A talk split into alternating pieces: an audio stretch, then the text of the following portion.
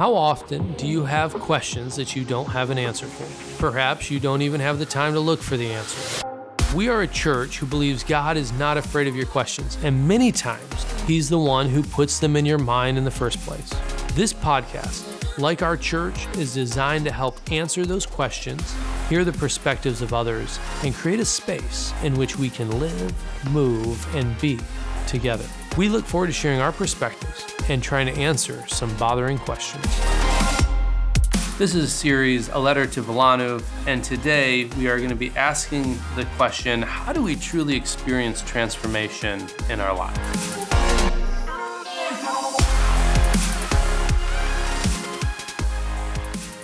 Welcome to our podcast here at Christian Fellowship of Wilanów. Uh, we're a church that meets in Wilanów here in Warsaw, and we absolutely love discussions. We love talking, connecting.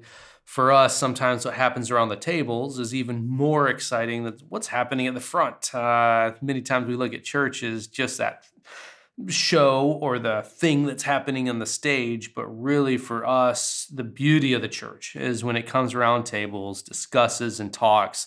And what we're going to be discussing and talking today is how do we really experience life transformation and what does God really expect from us uh, when it comes to having experienced the gospel and then to live it out? Paul has made a transition here in the book of Ephesians. He's gone from you know, your personal kind of vision and calling for the gospel. He talked about the church equipping you and multiplying you in order to transform the world that's around you. But a lot of it really begins with that transformed life, a life that is drastically different than the life in the world. And it's really one of the heartbeats of this letter is how do you experience that real transformation? And what does it mean to live out the gospel? Uh, one of the verses that will come up here is kind of a, a favorite one of mine. And it's mainly because I have two sons and two daughters. Uh, and I watch my boys and I just watch how, many ways, they try to do the same things that I do. They try to get my approval by being like me. They want to behave like me they want to tell jokes like me they want to laugh like me and and there's parts of it when i just look at these boys and my heart just kind of lights up uh, because i see their own personalities but I see their desire to just be like dad. And I know that probably when you were little, depending on your relationship with your dad, you tried to maybe dress like him, do things that were similar, because on the heart of each person, it's like burned into how they were created is a desire to reflect our dad or our mom. It's something inside of us. And this is really what Ephesians chapter 4, the rest of this passage talks about. But one of the things that I've been reminded is that I I'll put out a confession. I'm going to turn it into a confession. I've realized that I am a recovering sinaholic. That I've been trying to recover from sin my whole life. And like an alcoholic, there's a draw to the thing that you shouldn't do. And I know you experience it. Paul experienced it. I experienced it. There's the desire to do what is right, to do what's good, and yet we're constantly pulled back into these habits and into these patterns of our old life. There's a desire to cut out some of the stuff we don't like our anger, uh, lust, things that are in our minds, things that we wish we weren't like that. I wish I didn't do that. And yet, for some reason, we get sucked back into them. And the reason is we are all recovering sinaholics. And that's what Christ died for. He didn't die because you were perfect. If you were perfect, then he wouldn't have had to die. What Christ died for was a man or a woman who was dead in their sins. They were trapped in their sins, and he brought them back to life. And the challenge is we still have this sin nature and it pulls us back into these patterns. But the gospel has been so transformative in our lives that it has given us the power to choose. And when I think, what is the freedom that's found in the gospel? It's found in the freedom to choose what is right and to be able to choose to live a life that honors God. The difference between the Christian and the unbeliever is that I believe the unbeliever doesn't have the power to choose to honor God. Dead in their trespasses and sin, but what God's gospel does and what the Holy Spirit does is he frees us from the enslavery of sin. Now, I believe that's what even Christ said. Um, he who has set you free, you'll be free indeed. You know, the truth gives you freedom. And one of the things that I felt for a long time is if I could just define freedom in a simple way, freedom is not the absence of rules, it's the presence of choices. Let me say it again freedom is not the absence of rules, it's the presence of choices. Sometimes when you're a teenager, you're thinking, I just can't wait to be free from this house. I can't wait to be free from my parents. And I'm going to do whatever I want. I won't have to live by rules. But we all know that freedom isn't the absence of rules. We live in a free country, and yet there's rules that we have to abide by. What is freedom? Freedom, then, is the presence of choices. And I think that's what makes it different for somebody who's been put into prison or incarcerated because they have been taken away all of their choices. They don't have the choices that they used to have. And what we get to experience in Christ is a freedom to choose. We can choose to honor Him. We can choose to live a life that's worthy of Him, that lives up to the gospel or not. But one of the things that I wanted to touch on today, even before we get into the text, We've talked a lot about the gospel. And if you come to our church, you're going to hear that word gospel. You'll hear it a lot. It's in everything that we do. We actually design the liturgy to embrace the gospel. Uh, one of the things I don't know if you've even noticed recently is that Titus has put on the slide, What is the gospel? so that we can understand it.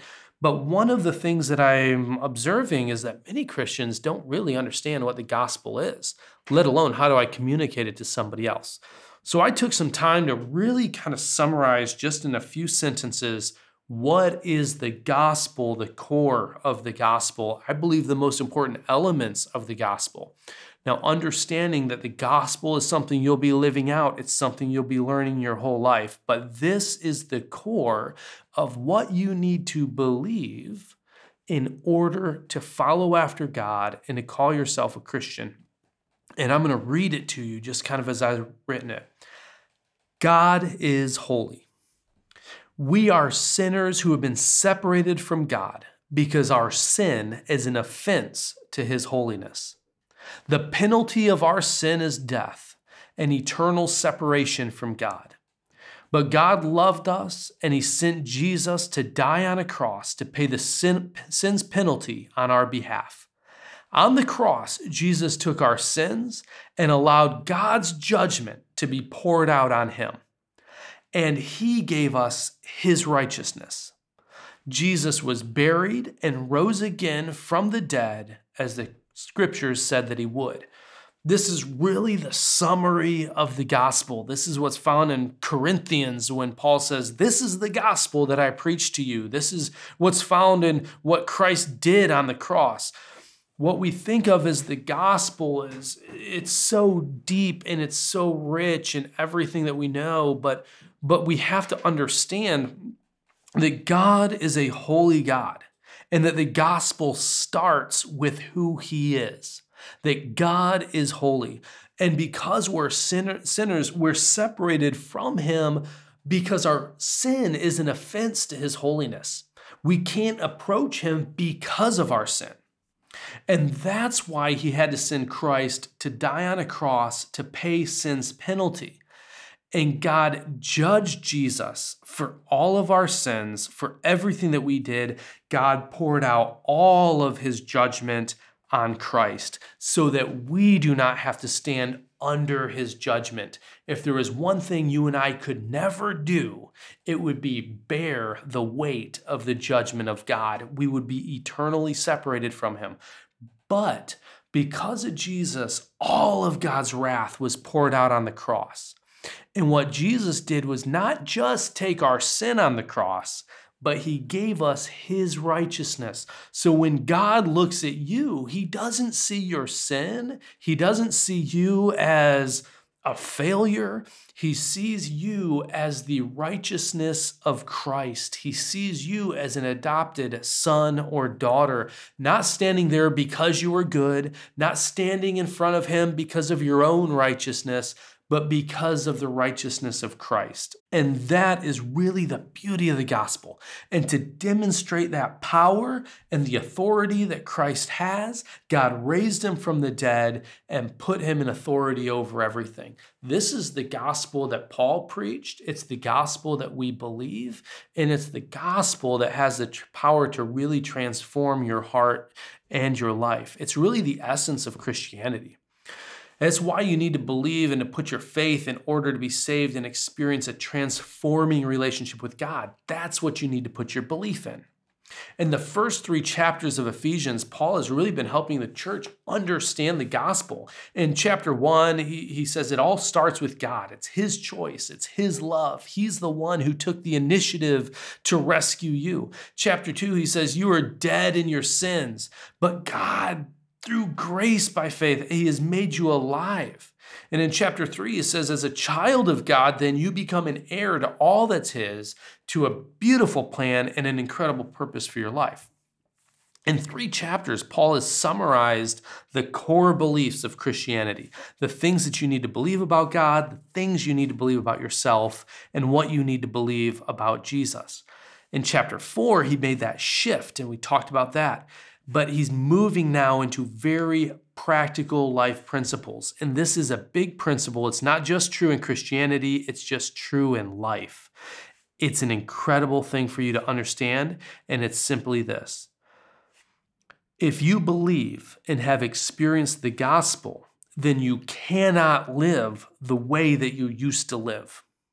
The rest of the book of Ephesians is really summed up like this. And I'm going to give you a big statement here. I'll repeat it. But our response to the gospel should be so transformational that our only desire should be to look like Christ. And here's my big statement for you your belief in the gospel is demonstrated by the degree to which you embrace your new life in Christ. Let me repeat it. Your belief in the gospel, what you truly believe about the gospel, is demonstrated, it's shown in your life by the degree to which you embrace your new life in Christ. If you are barely embracing your new life in Christ, if you're barely embracing it, then I would say you do not truly believe in the gospel because it's your life is a demonstration of what you believe. How you live out your new life in Christ is a reflection of your belief in the gospel. Why? Because your life is the greatest megaphone that you have, and it is constantly proclaiming what you believe. Whatever that is, your life is proclaiming it. Now, what I have done is I try to prepare you for this incredible passage that we're going to read. I'm going to be honest, it's not a short passage. It's actually um, goes from the middle of chapter four to the middle of chapter five. And what I'm going to do is just read this first part of chapter 4, verse 17. Now I say this and I testify in the Lord that you must no longer walk as the Gentiles do, in the futility of their minds. They were once darkened in their understanding. They were alienated from the life of God because of the ignorance that is in them due to the hardness of their heart. They become callous and they have given themselves up to sensuality, greedy to practice every kind of impurity. But that is not the way that you learn Christ. Assuming that you have heard about him and you are taught in him as the truth is in Jesus to put off your old self, which belongs to your former manner of life and is corrupt through deceitful desires, and to be renewed in the spirit of your minds, and to put off uh, and to put on the new self, created after the likeness of God in true righteousness and holiness. There's a couple things to notice, some things that are important to notice here. Paul is telling us that after we believe the gospel, we cannot live the way that we used to live. There was a time when you used to live just like the world did. You lived a life that was far from God, it was without purpose. Your understanding that the things of God were darkened. You were alienated from Him because you didn't know Him, and your heart was hardened to Him. It just wasn't sensitive to the things of God. Because of that, you used to live, and the world around you still does, pursuing the things that are offensive to Him. When you experienced the gospel, everything changed.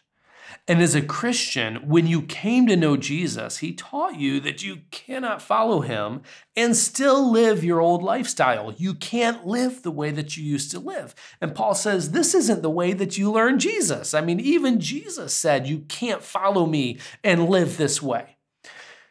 He said, You need to learn to crucify yourself, to pick up your cross daily it was seen with the woman who was caught in adultery, and when he extended forgiveness and grace, he said, "Now go and leave your lifestyle of sin. Don't don't live that way anymore." Sometimes I think we look at the woman caught in adultery and we say, "Ah, oh, see, God is all about grace." And I think that he extended incredible grace there.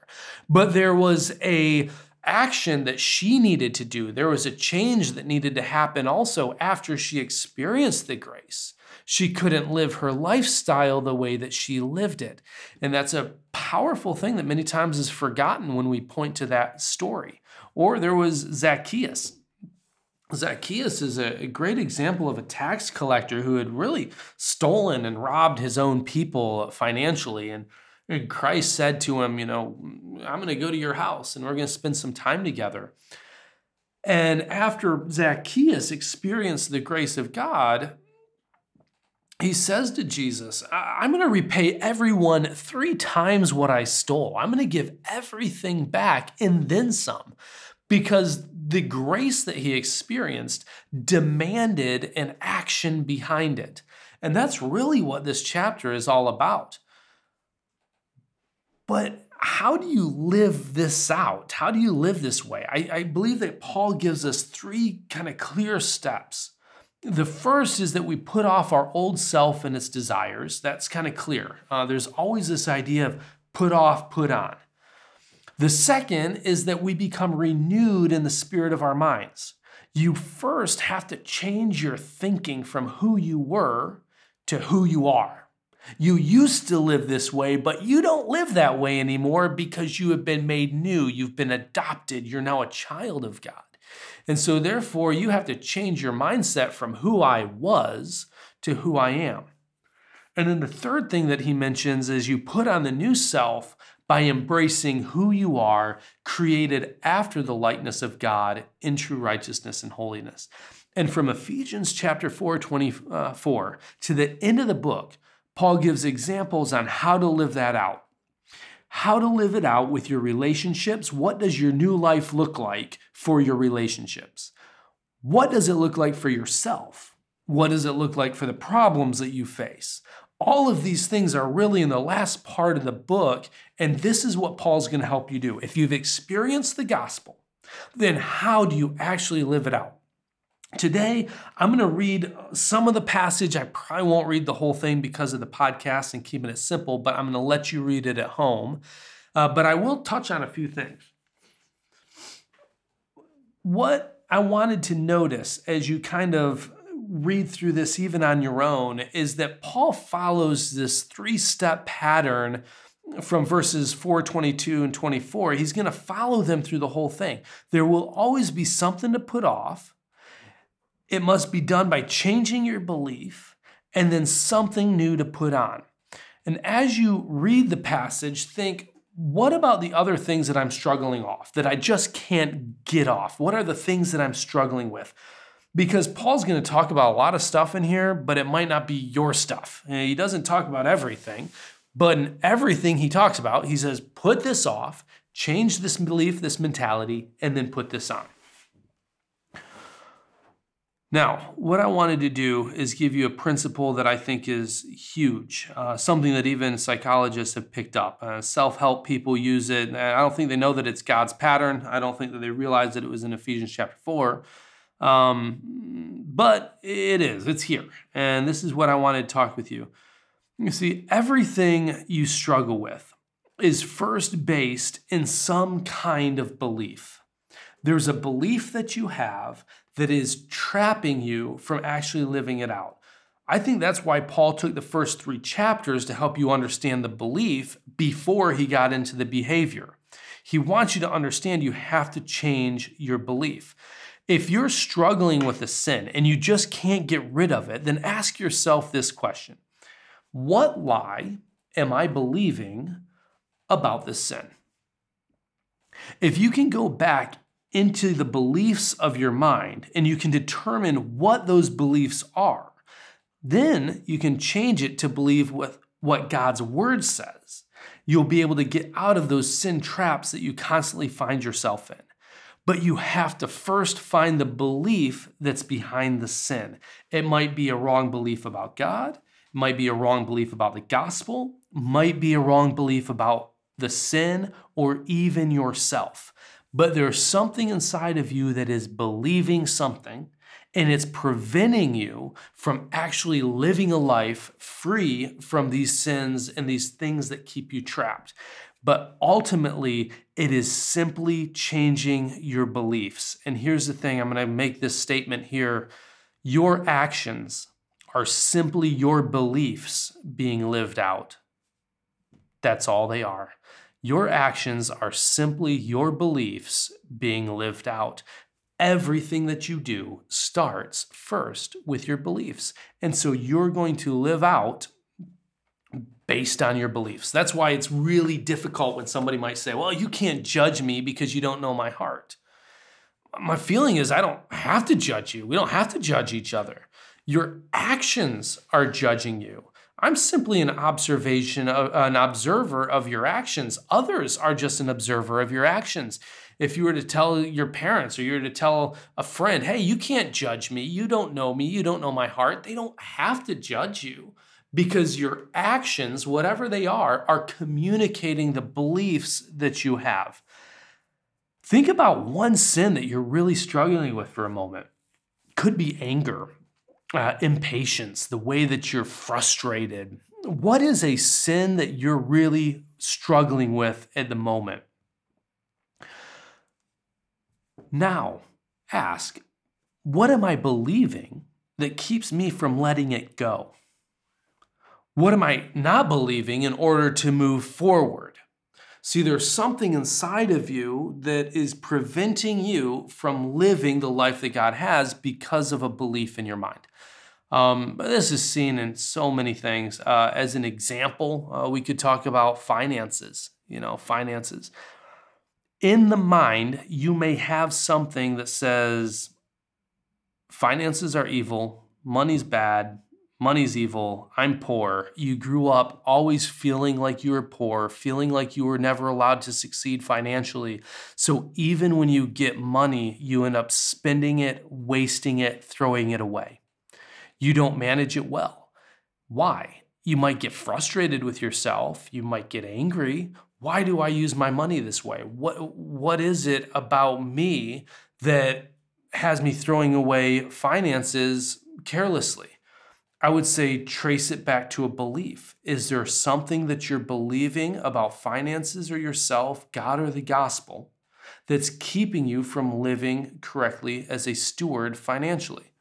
There's other examples here, but one of the things that Paul talks about is he says, you might, uh, he says here, don't be conformed to this world, but be transformed by the renewing of your mind. Okay? In Ephesians chapter 5, he talks about cleansing with the washing of the water of the word.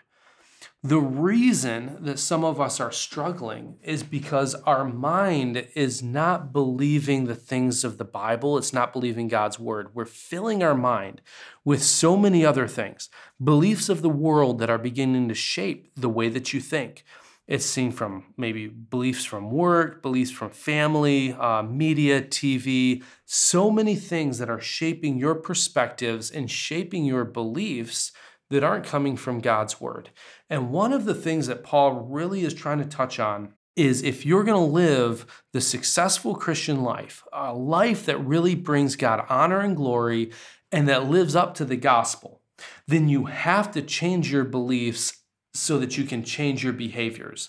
Because one thing that God is not going to tolerate is a Christian who still lives like they belong to the world. And I love how Paul writes it. That's where I started out actually. In chapter 5, uh, he says this very first verse Be imitators of God, therefore, as dearly loved children, and live a life of love just as Christ loved us and gave himself up for us as a fragrant offering and a sacrifice to God. I love how he kind of put that in there. He says, just like a child, you are to look at God the Father and you are to say, I just want to be like him. I just want to model my life after him. I want to imitate him. I want to do the things that he does. I want to say the jokes that he says. I want to live the life that he lived. And our model for life is Christ. Our model for life is a loving Father. And our passion as children of God who have been adopted by him should be to live out that life imitating who he is. And Paul just kind of goes through here. He talks about so many different things. He talks about the way in which we speak to each other. Uh, each of you should put off falsehood, lies, and speak truthfully to his neighbor, for we're all members of one body. He talks about our sin. Don't let uh, don't let anger go down. He talks about anger. In your anger, don't sin. Don't let the sun go down while you're still angry. He talks about the words that you say that are filthy, that are sexual, that are lined with coarse jokes. And he says, Don't let any kind of unwholesome talk come out of your mouth, but only what's helpful for building others up so that it can benefit those who are listening. Don't grieve the Holy Spirit of God. He says, Get rid of all bitterness, rage, anger, brawling, slander, all kinds of malice. He says, instead, put on this be kind and compassionate to one another, forgive each other, just as Christ forgave you. Chapter 5, he talks about putting off sexual immorality. He says, don't be given any kind of impurity or greed, because these things are improper for God's people. There shouldn't be any obscenity, no foolish talk or coarse jesting, uh, joking, which are out of place, but rather thanksgiving. For this you can be sure no immoral, impure, greedy person, such a man is an idolater. They don't have an inheritance in the kingdom of Christ and of God. So, what he does here is he says, You have once lived in darkness, but now you're in light. So, live your lives as children of the light. For the fruit of the light consists of all goodness, righteousness, and truth. Don't have anything to do with the fruitless deeds of the darkness, but rather expose them. What God is looking for and what God's purpose for your life and our life as a church is that we are a countercultural people, that our lives are so different than the world around us, that the words that we say, they're not words that tear down, they're words that build up that the love that we have for each other is not selfishly motivated, but it's seeking out the interests of others above even our own. That we live lives of sacrifice, that we live lives of generosity, that we're not about greed, but we're about giving. And that should be the heartbeat of a Christian. And this is why Paul goes from the belief right on into the practical living. And the church, I believe, is there to kind of help hold us accountable and hold us to live it out and to help teach us and train us and equip us to live these things out. So here's my challenge for you. Uh, I know that if you're listening to this podcast, I really believe that you want to grow in your faith, but I can almost guarantee there are challenges and sin patterns that you have because you are a recovering sinaholic. And at the end of the day, you need to go back. Don't focus just on the action that you want to get rid of. Trace it down to something that you're believing and then change that belief to come in line with the gospel. Take the gospel and just simply ask, how does the gospel speak into this belief? And am I believing the gospel or am I believing a lie? And my challenge for you is to live your life holy, transformed, and changed different than the world that's around you. So, thank you for being a part of this podcast, for joining this discussion. We look forward to talking with you on Sunday. We look forward to the next podcast and really going through the rest of this book. But blessings to you, and thank you for taking the time again to just join us and be a part of today's discussion on how do we live this transformed life by the gospel. Blessings.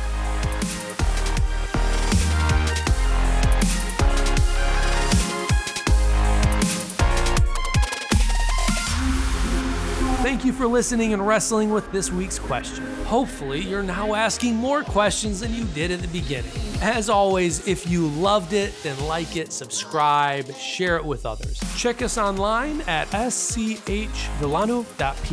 We would love to have you join us on Sunday mornings at 9:30 to go deeper with this question and to share your own perspectives. So live, move, and be, and never stop sharing your bothering questions.